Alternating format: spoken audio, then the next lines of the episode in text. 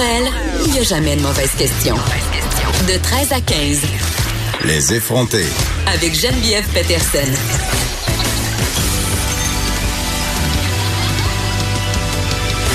Cube Radio.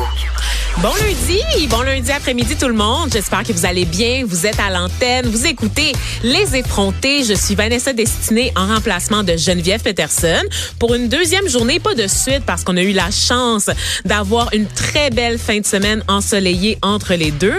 Mais oui, j'en suis à ma deuxième journée d'animation et je vous retrouverai un peu plus tard cet été aussi pendant la semaine de vacances de Miss Peterson un peu plus tard au mois d'août. Donc euh, présentement à mes côtés, j'ai Michael Détrempes, mon effronté de tous les jours, pas juste du jour, de tous les jours. Ce gars-là a toujours une opinion sur tout et je ne m'en lasse pas. C'est pour ça que je sollicite à nouveau ses services pour lancer les actualités de la journée avec moi. Michael Détrempe, on le rappelle, tu es chef de marque pour Porte-Monnaie, qui est la marque de finances personnelles. On parle d'argent. Vous parlez d'argent aux jeunes, aux moins jeunes, à tout le monde, puis sa mère. Et euh, c'est vraiment une ressource euh, que, que j'ai commencé à mettre dans ma petite poche arrière, votre site web, Michael. Oui, ben justement, si tu penses acheter, on a un super article là-dessus. Je t'ai dit que j'ai pas assez d'argent pour m'acheter. Michael, il revient sur une conversation qu'on a eue hors d'onde concernant euh, ma pauvreté euh, quotidienne, c'est-à-dire que monsieur, je lui, je lui ai confié que je cherchais pour un nouvel appartement parce que je suis en colocation en ce moment. Et j'aimerais bien euh, installer mes pénates, vivre dans un environnement qui n'appartient qu'à moi, hein, c'est-à-dire pouvoir dormir jusqu'à 4 heures de l'après-midi sans que ma coloc fasse comme ouais, mademoiselle la belle au bois dormant s'est finalement réveillé. Tu comprends? Donc, juste pouvoir vivre en ermite dans ma chambre sans rendre compte à personne, c'est quelque chose qui me manque cruellement en ce moment. Et malheureusement, vous savez que je suis en couple avec la potiche Laurent, donc euh, toujours très beau, mais toujours aussi potiche malheureusement. Et euh, ça fait pas assez longtemps qu'on est en couple ensemble, donc on regarde pas encore pour partir en appartement. Monsieur est déjà propriétaire, monsieur vit dans un loft, donc il n'est pas non plus question que je rejoigne son, son habitat. Hein? Mais t'es pas pauvre, c'est juste que tu achètes trop de latte à 8 piastres puis de toast aux avocats comme tous les maudits milléniaux. Présentement, je bois du kombucha. Vois-tu? Euh, voilà, c'est ça. C'est avec des kombucha qu'on fait des mises de fond. Et Wow! Ça, c'est une bonne phrase que j'espère retrouver sur le site de Porte-Monnaie d'ici la fin de la journée, s'il vous plaît. Le kombucha euh, que je tiens à préciser, qui est, ma foi, fort joli. On va mettre une photo sur la page Facebook des effrontés, mais je sais pas si vous êtes frivole comme moi ou superficiel comme moi, c'est selon. J'achète euh, ce que je consomme, ce que je consomme à boire en fonction de la beauté de l'emballage. Et tu as juste fait du contenu sponsorisé? Pas du tout, parce que je n'ai pas nommé la marque. Michael, tu, tu, as vu à quel point j'ai navigué en toute subtilité sans faire du placement de produit. Malheureusement, c'est c'est un peu euh, c'est un peu too bad for me hein, parce que si je faisais ce, ce placement de produit, peut-être que je pourrais être une influenceuse, peut-être que je pourrais avoir assez d'argent pour une mise de fonds et peut-être que je pourrais moi aussi habiter dans un penthouse financé par une équipe de production qui me filmerait moi et ma meilleure amie dans notre quotidien ou une maison Fabricville là, tu sais. Oui, c'est ça. Non, mais t'as-tu vu ça? Il y a beaucoup d'influenceurs là, il y a oui. deux influenceuses, Alanis euh, comment elle s'appelle? Alanis, Alanis Chose puis euh, Peach Catherine. Peach, oui, c'est ça deux deux BFF comme disent les jeunes, deux, deux, euh, deux finissantes de OD. De oui, pas diplômées malheureusement parce qu'ils sont pas remportés. Ils sont juste membres. Oui, elle a remporté Catherine? Ah oui, c'est elle. Tu suivais pas OD comment? Ben non, mais moi je par par Toi t'étais sur Exo Exo. Sur, oui, oui, euh, telle une bonne soldate de Québécois, j'ai adoré XOXO. C'était un succès planétaire. Je ne mens pas. Oui. Pas du tout. Puis les interventions de Carrie Tobin. De ouais, ouais, ouais, ouais, ouais, ouais. Bon, comment qu'elle va, Anouk Meunier? Oh, elle est enceinte, elle est enceinte. On me dit, on me chuchote, susurre à l'oreille qu'elle a d'autres projets de vie maintenant.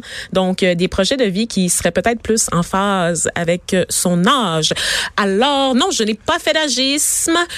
Michael. Bonjour. L'actualité, on va, on va arrêter de potiner euh, sur les, les, gens célèbres et moins célèbres. Mhm. Donc, plutôt les gens riches et les gens moins riches. On va dire ça comme ça parce que ça, c'est plus simple.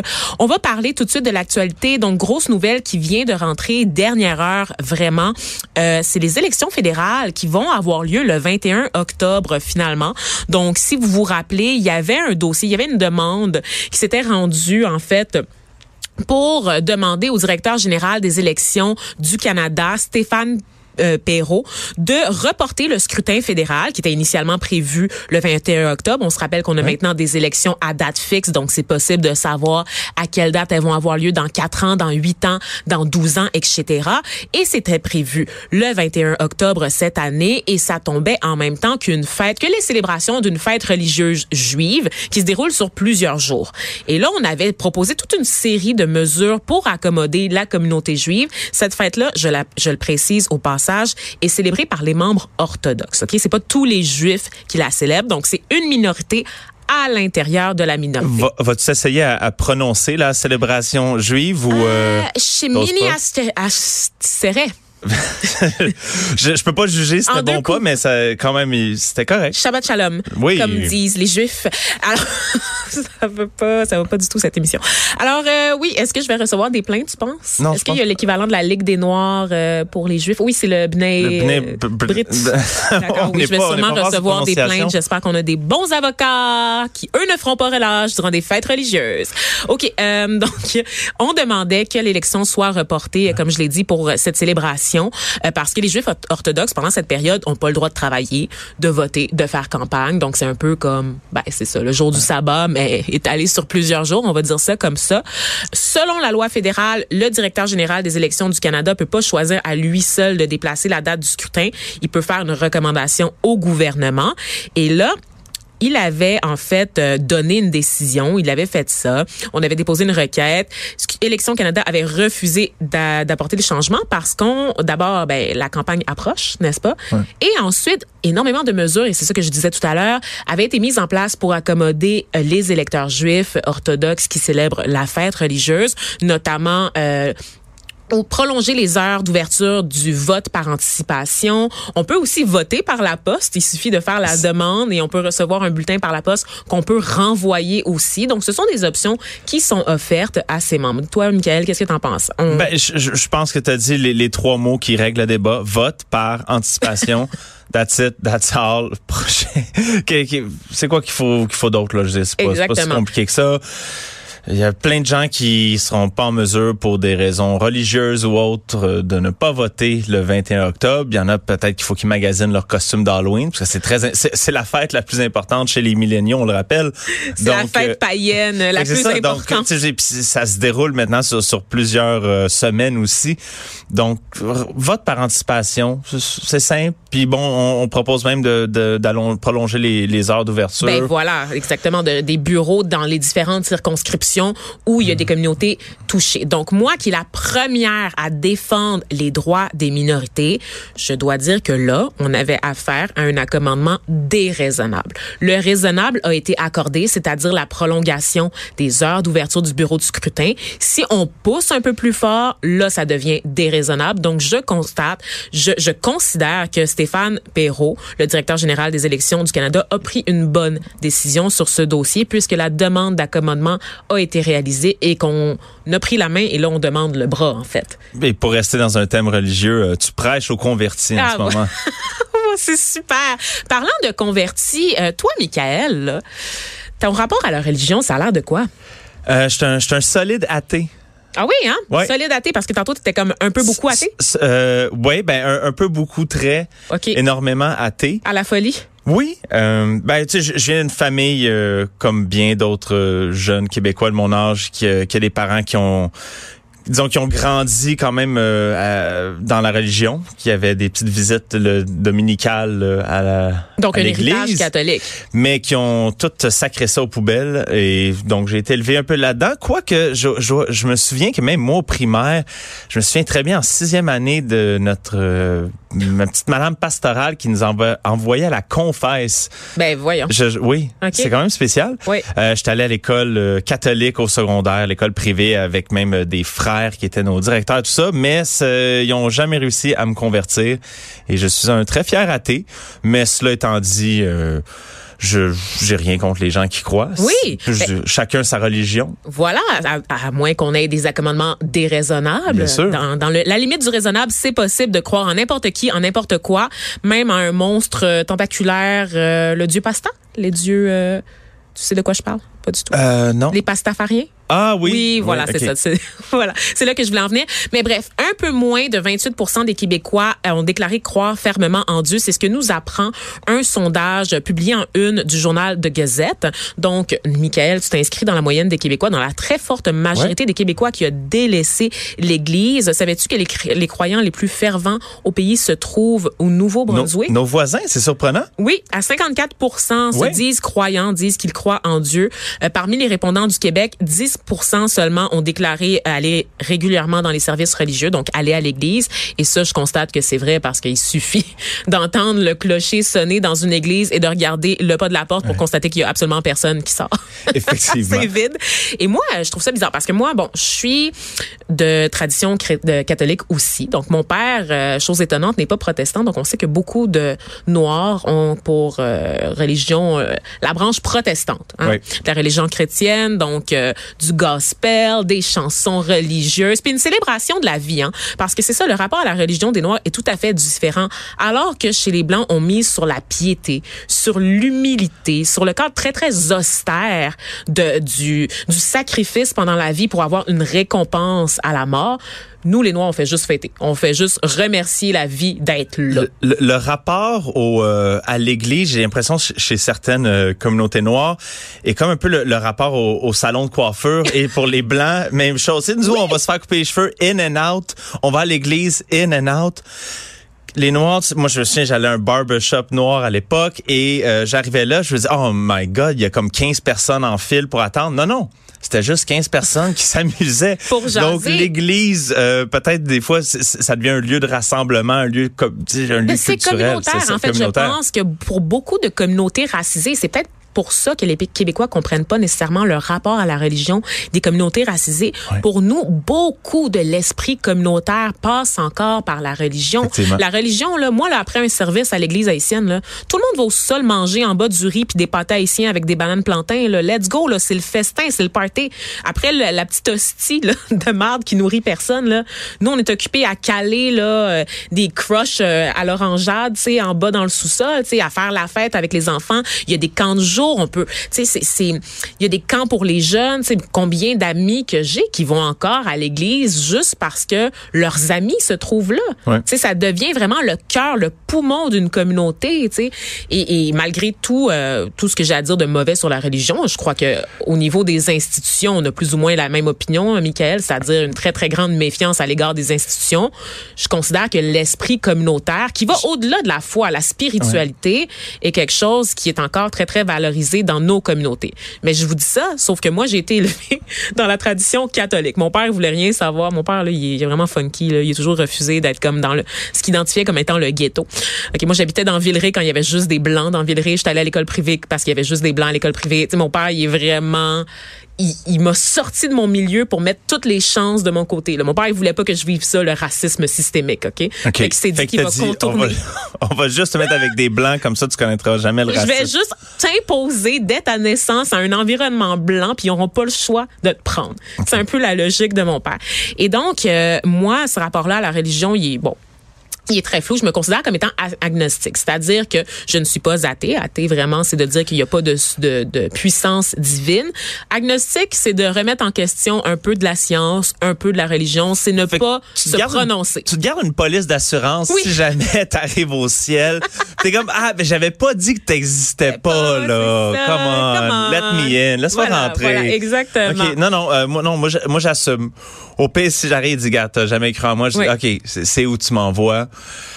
Mais, fait que j'assume. Mais tu sais, moi, qu'est-ce que je trouve fascinant, c'est qu'on parle beaucoup qu'au Québec, on a évacué la religion, hein, du fait que c'est sorti, la religion est sortie de nos institutions. Allô, allô, j'ai eu de la catéchèse, ok, jusqu'en sixième année, pour une religion qui a mis dehors la, pour une, pardon, une province qui a mis dehors la religion dans les années 60 et qui se prétend être laïque au niveau de ses institutions de l'État, qui relèvent de l'État, donc les écoles, hein, si on en croit le gouvernement Legault. Eh bien, moi, euh, je suis quand même euh, pas peu fière de dire que Jésus loge chez Zachée. C'était, c'est à peu près là qu'on se rendait à chaque année dans l'espèce de chronologie de la vie de Jésus. À chaque année, c'était le même cours de religion On arrivait toujours après la période de Pâques à sa résurrection, puis on n'allait jamais plus loin. Ben, en tant qu'athée, ça m'a toujours fasciné à quel point un livre de quoi quelques centaines de pages, on peut faire du matériel là-dessus à tous les dimanches depuis des centaines, c'est pas des milliers d'années des fois. C'est quand même, euh, je, ben, c'est tout à, l'honneur des, des prêtres, curés, preachers qui sont comme de, de, qui sont capables de de se renouveler ou disons de garder un certain public à, à, refaire, raconter la même histoire à chaque fois. Mais tant mieux euh, s'il y a des gens qui, qui, qui se retrouvent là-dedans. Puis aussi peut-être des fois, euh, tu sais, on regarde au Québec, bon, on est de moins en moins religieux, puis on le savait déjà, mais ça se confirme, c'est une tendance forte qui se confirme. Mais c'est à se demander des fois si on, on le remplace pas par autre chose. Ah, euh, certainement. Je veux dire, moi j'ai certains amis athées qui, euh, qui ont une ferveur athée quasi euh, ben quasi religieuse pour qui euh, je sais pas je sais pas si tu connais les, les Sam Harris et Richard Dawkins de ce monde des grands des, des grands prêtres athées. Je suis pas culturé, non. OK.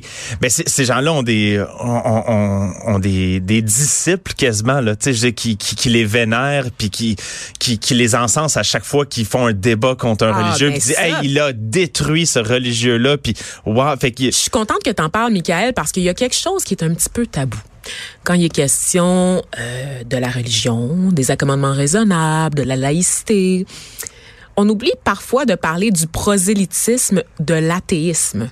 Parce qu'il y a des gens qui militent pour imposer leur vision athéiste du monde. C'est correct d'être athéiste, mais c'est correct aussi de respecter les croyances des, euh, Je parle en anglais des fois. C'est correct d'être athée, pardon, mais de respecter les croyances des autres. Mais il y a un mouvement très très fort qui, au nom de la laïcité, aimerait que les gens abandonnent carrément leurs habitudes religieuses. Je suis désolée, mais c'est pas comme ça que ça marche la laïcité. La laïcité, c'est garantir la neutralité, c'est-à-dire qu'une religion est pas plus forte qu'une autre aux yeux de l'État. C'est pas d'imposer la vision athée du monde à tout le monde, tu sais. Oui.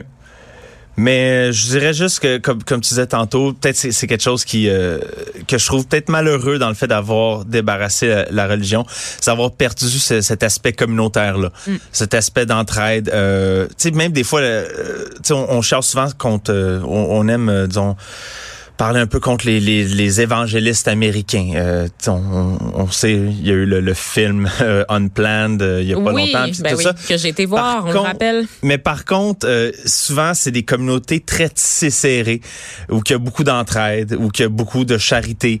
Puis c'est peut-être quelque chose qui s'est qui s'est un peu perdu, puis qu'il faudrait des fois peut-être retrouver une autre façon, si c'est pas nécessairement par la religion, de, de restaurer. Hmm. Il va falloir se tenir les coudes ensemble, Michael, tu as bien raison, parce que l'humanité court à sa perte. Ben justement. Hein? Grosse nouvelle aujourd'hui, une autre qui retient notre attention. L'humanité qui a déjà épuisé les ressources de la planète pour l'année. Nous sommes, attends, je vérifie, le 29 juillet 2016. Moi, là, pendant l'été, j'oublie complètement quel jour de la semaine on est. J'ai l'impression qu'on est jeudi en ce moment. Mon corps est ravagé par euh, une fin de semaine d'alcool. Puis euh, non, ça va pas du tout. Ça le fait pas du tout. Bref. C'est un thème récurrent, ça, aux, effrontés, les animatrices qui... Euh, qui sont hangover pendant qu'elles animent. Oui. Je sais pas. OK. ça, Mais non, ah, on a les ressources humaines en ligne 1. non, c'est pas vrai. Mais je, te laisse aller. Non, oui, non, mais c'est ça. En fait, euh, ben, oui, laisse-moi aller. Hein, c'est ah moi qui, qui, est aux commandes de ce show-là. Mais non, c'est pas vrai. Écoute, euh, les, les, euh, l'humanité qui vit aujourd'hui à crédit, on a épuisé. Qu'est-ce que ça veut dire? En fait, c'est une nouvelle qui est récurrente en tant que chaque, chaque, année. année c'est Slow News Day. On le sait, c'est l'été. Fait que dès qu'il y a une dépêche qui sort là-dessus, tous les médias placardent ça partout. Mais il y a de quoi s'inquiéter vraiment? Et à chaque année, c'est un petit peu plus tôt de, de Exactement. Donc, on a consommé toutes les ressources naturelles que peuvent, que peut offrir la planète en une année. Euh, ça, c'est selon les calculs du Global Footprint Network, qui estime à chaque année le, le jour de dépassement de la Terre. C'est comme ça qu'on appelle ça cette initiative-là.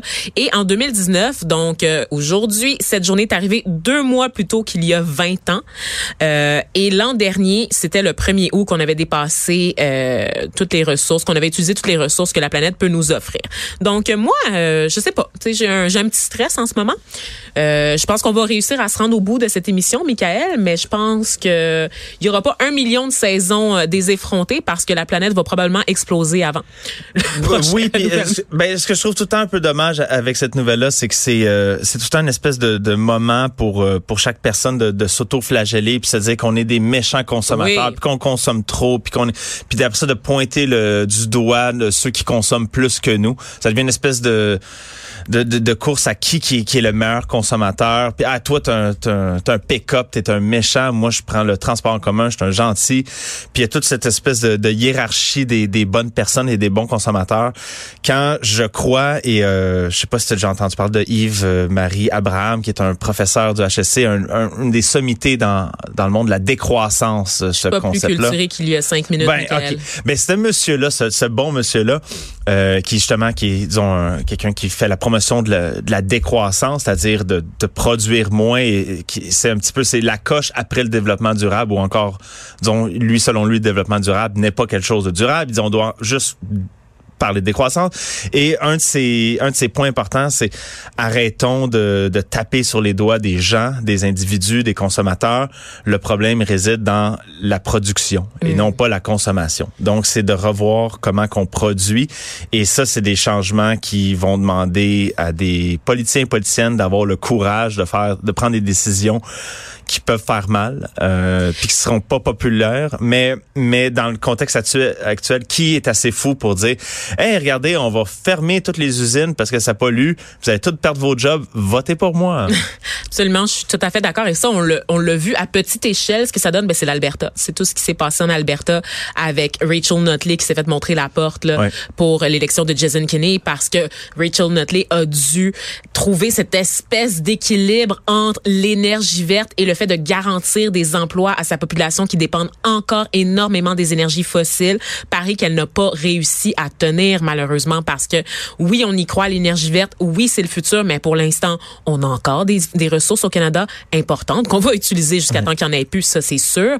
Et c'est surtout que la technologie est pas encore là. On peut pas donner autant d'emplois qu'il y a dans l'industrie pétrolière en ce moment que dans l'industrie verte parce qu'on n'est pas rendu là encore. On n'a pas encore développé les moyens de production pour garantir des emplois viables qui permettent de faire vivre une famille pour l'ensemble de la province, garantir son autonomie. Et moi, euh, tu sais, euh, Michael, je suis une pessimiste du climat. J'évite autant que possible de parler du climat. Moi, je prends position sur tout hein, dans la vie. Tu le sais, je suis une effrontée. Je sais. Mais le climat, j'en parle pas parce que ma vision est particulièrement sombre et pessimiste. Et il y a Patrick Lagacé, il y a quelques mois, qui avait pondu un texte fort intéressant sur le même, le même point de vue, qui défendait un peu ce point de vue-là. Je ne crois pas, non, que les 190 quelques États que compte la planète vont réussir à s'entendre sur une stratégie globale, mondiale, planétaire pour mettre un frein au mur qui nous fonce dedans. C'est pas nous, c'est pas nous, on fonce pas dans le mur, c'est le mur qui arrive, c'est la, la, chambre là, à quatre murs, là, compresseur qui se referme tranquillement sur nous. Et jamais les gouvernements de cette planète ne vont s'entendre parce que tout le monde va être occupé à défendre ses propres intérêts. Donc moi, pour moi, c'est une vision absolument pessimiste et apocalyptique du futur que j'entrevois. Je, je pense que quand on, on dit qu'on est capable de renverser la vapeur, c'est des mensonges qu'on se raconte pour réussir à dormir le soir. C'est très triste. C'est très, très triste. je viens d'enlever tout l'espoir qu'il y avait. Dans... Je suis comme un détracteur. C'est comme dans Harry Potter, ces espèces de créatures qui aspirent tout l'espoir dans une pièce. C'est littéralement moi. OK. J'étais figurante dans le premier film le troisième film plutôt. On poursuit, euh, Michael, avec un dossier fort intéressant que j'ai vu passer. On va y aller rapidement là-dessus. C'est un dossier qui nous vient de La Presse, un article qui parle de rap keb. Et moi, là, il m'a fait capoter parce que dans cet article-là, on se pose la question, est-ce que le rap québécois des Corias, des Loud, des Dead Obies, des Fouki de ce monde, est-ce que le rap québécois n'est pas en train d'être javelisé? Est-il trop blanc? Non. Ah! Non! non, il est pas trop blanc. Comment ça? OK, ben premièrement, OK, il faut, faut, on se compare euh, au marché français, marché américain, des marchés bon de 70 millions et 330 millions de personnes. Et donc, fait que déjà là, c'est la comparaison a aucun sens. Deuxièmement, euh, tu sais, on, on, a cette idée-là faut, pour que le, rap pogne au Québec, il faut qu'il passe à, à, TVA, à Radio-Canada, puis il faut que les, les, les, grands médias en parlent. Ben, sachant que nos ben, artistes vivent un peu sur des pinottes, je pense que l'aide des diffuseurs... Aux États-Unis, là, euh, c'est pas en allant à NBC que le rap a, pogné, puis les médias euh, traditionnels ont, ont, tapé sur la tête du rap depuis quasiment toujours. MTV a pris des années avant de diffuser du rap, a refusé pendant des années de, refuser, de, de diffuser du rap. Le rap, c'est quelque chose qui, qui, qui, qui, qui, se bâtit organiquement. Oui, ben c'est bâti organiquement. Le problème, c'est qu'il est juste porté par des personnes blanches. Ben Alors Vraiment, Saramé, t'as pas lu assez d'articles sur Saramé dans pas les tant que ça, malheureusement. Je lisais un article de la presse récemment où est-ce qu'on disait que la digne héritière des Cardi B, des Beyoncé, des Rihanna, des Missy Elliott de ce monde était Laurence Nerbonne. Ça m'a jeté à terre. Ah, OK. T'as lu un article. Je me suis dit que ce journaliste-là était particulièrement paresseux. il n'avait pas fait sa recherche. Moi, j'ai lu 15 articles euh, sur Saramé et euh, ben je regarde ses, ses, ses views sur euh, Spotify. Le, le monde n'a pas plus embarqué. Fait que tant qu'à moi, le rap, c'est que on va-tu vraiment dire que Dogmatic, Mosaïen, euh, ont pas eu énormément d'exposure sans pression SP. Mais ça a été très dur pour eux de percer les ondes radiophoniques et ils ont été qualifiés à tort de gangster rap, de street rap, alors qu'ils ne faisaient que du rap ordinaire qui parlait de la réalité. Dans ah. cet article de la presse, on te parle du fait que dès qu'on essaie de montrer une réalité qui dérange, qui est corrosive, ça fait peur aux diffuseurs, ça fait peur aux radios commerciales. Donc toi, Vanessa, tu voudrais qu'il y ait plus de Anima. Hein, c'est ça que tu veux. Tu veux qu'il y ait plus de tunes de Anima. J'aimerais qu'il y ait plus de, personnes racisées qui n'ont pas nécessairement baigné dans la traite de personnes, Michael. Ah! c'est ça, c'est ça ben que je veux dire. OK, mais c'est, tu veux choisir vraiment c'est qui qui va être pas nécessairement mais ce que, je te dis c'est que c'est pas parce que t'es racisé que t'as fait bien. bon ben, ça marche bien Anima ça marche bien Tizo ça marche bien ça marche bien ou qu'ici on se promène dans la rue, tout le monde va savoir c'est qui là, tout le monde va être capable de te nommer une ben, chanson. C'était Franco pour voir Tizo quand tout le monde criait son nom? Mais non, mais le public est venu, ça c'est un public averti. Moi je te ben parle de Monsieur, Madame, tout le monde. Quand on a un loud sur un plateau comme tout le monde en parle, ou est-ce que tout le monde lui dit ah c'est donc ben bon le rap, ah ça c'est du rap euh, très très accessible. Oui ça je pourrais écouter ça, c'est pas violent, c'est pas misogyne. Alors que c'est comme si on associait la violence et la misogynie au fait d'être noir carrément. Ben, ben pas, pas, nécessairement. Comme je dis, Mosaïen, euh, on en parle de leur 20e anniversaire de leur album euh, depuis quelques jours dans, dans tous les médias. Mais moi, j'ai le goût de lire un témoignage qui va peut-être te faire changer d'idée. C'est celui de Samrick, qui est l'agent de Fouki. Les deux sont blancs, Samrick et Fouki, ce sont, c'est un rappeur blanc.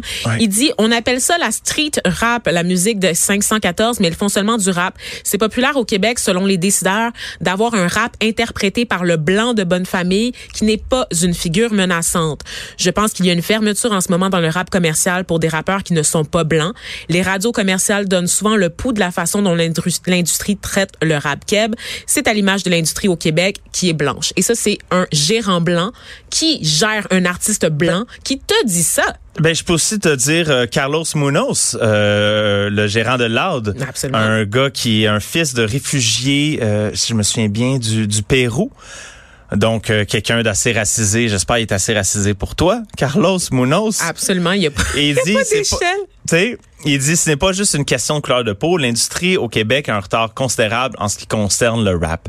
Je pense que c'est vrai. Ça on est d'accord là-dessus absolument. Euh, puis puis lui euh, puis il, dit bon euh, c'est normal d'écouter ce qui nous ressemble. Puis le, le rap c'est une musique qui qui qui fait appel beaucoup aux codes à des codes très précis à un langage très euh, disons un vernaculaire très précis puis euh, qui peut qui peut être hermétique parfois. Euh, je comprends pourquoi mon père ne connaît pas Tizo. Parce que je veux dire non, mon père est pas intéressant intéressé à la à la vente de crack. Mais toujours dans le même article, Carnot Munoz admet toutefois que la représentation la représentation des minorités n'est pas équilibrée et euh, lui aussi souligne que c'est vrai que ça ne s'applique pas juste au hip-hop, mais aussi à l'ensemble de l'industrie du divertissement. Mais si on était plus, si on était peut-être 20, 30 millions, là, il y aurait de l'espace pour des canaux spécialisés. Comme aux États-Unis, il y a eu B, aux États-Unis, il y a eu BT, euh, il y avait des chaînes de radio spécialisées en rap. Mm. Au Québec, c'est dur, il n'y a pas assez d'espace pour ça. Puis je pense que si on compare le rap québécois à toutes les, les raps ailleurs dans le monde, euh, dans des petites nations, on s'en tire quand même vraiment pas si mal. C'est peut-être parce qu'il y a aussi quand même du rap médiocre qui arrive à se hisser une place sur les palmarès euh, face à des, des joueurs qui sont peut-être plus euh, intéressants. oui, mais effectivement. Je prendrais moins d'albums de Loco Local personnellement. J'en prendrais plus comme ceux de celui de Mosaïon, Mentalité Moon Morne, qui fête son 20e anniversaire et dont l'extrait La vie de a sûrement bercé vos étés de quoi? 1998, 1999, 99. Ouais.